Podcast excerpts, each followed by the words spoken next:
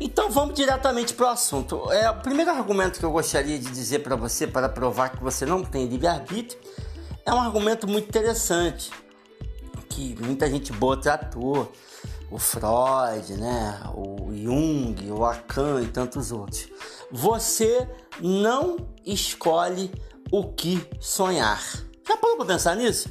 Você não escolhe o que sonhar.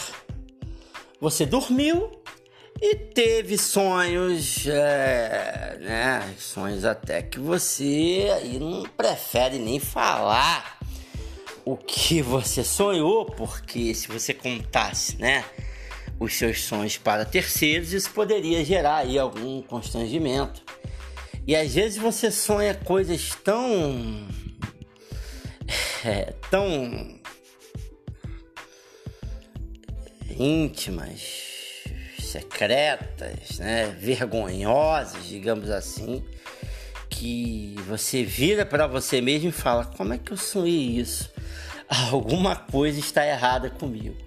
Você não escolhe os seus sonhos, né? Por mais que o Freud tenha todo aquele trabalho de explicar que os sonhos é, começa, né?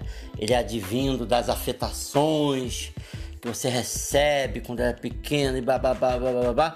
Fato é que você não escolhe os sonhos que você tem. E aqui entre nós, alguns sonhos você tem até muita vergonha só de lembrar que você sonhou aquele sonho. E o legal é que alguns sonhos não saem da mente. Geralmente são aqueles mais vergonhosos que a gente não gostaria de ter sonhado.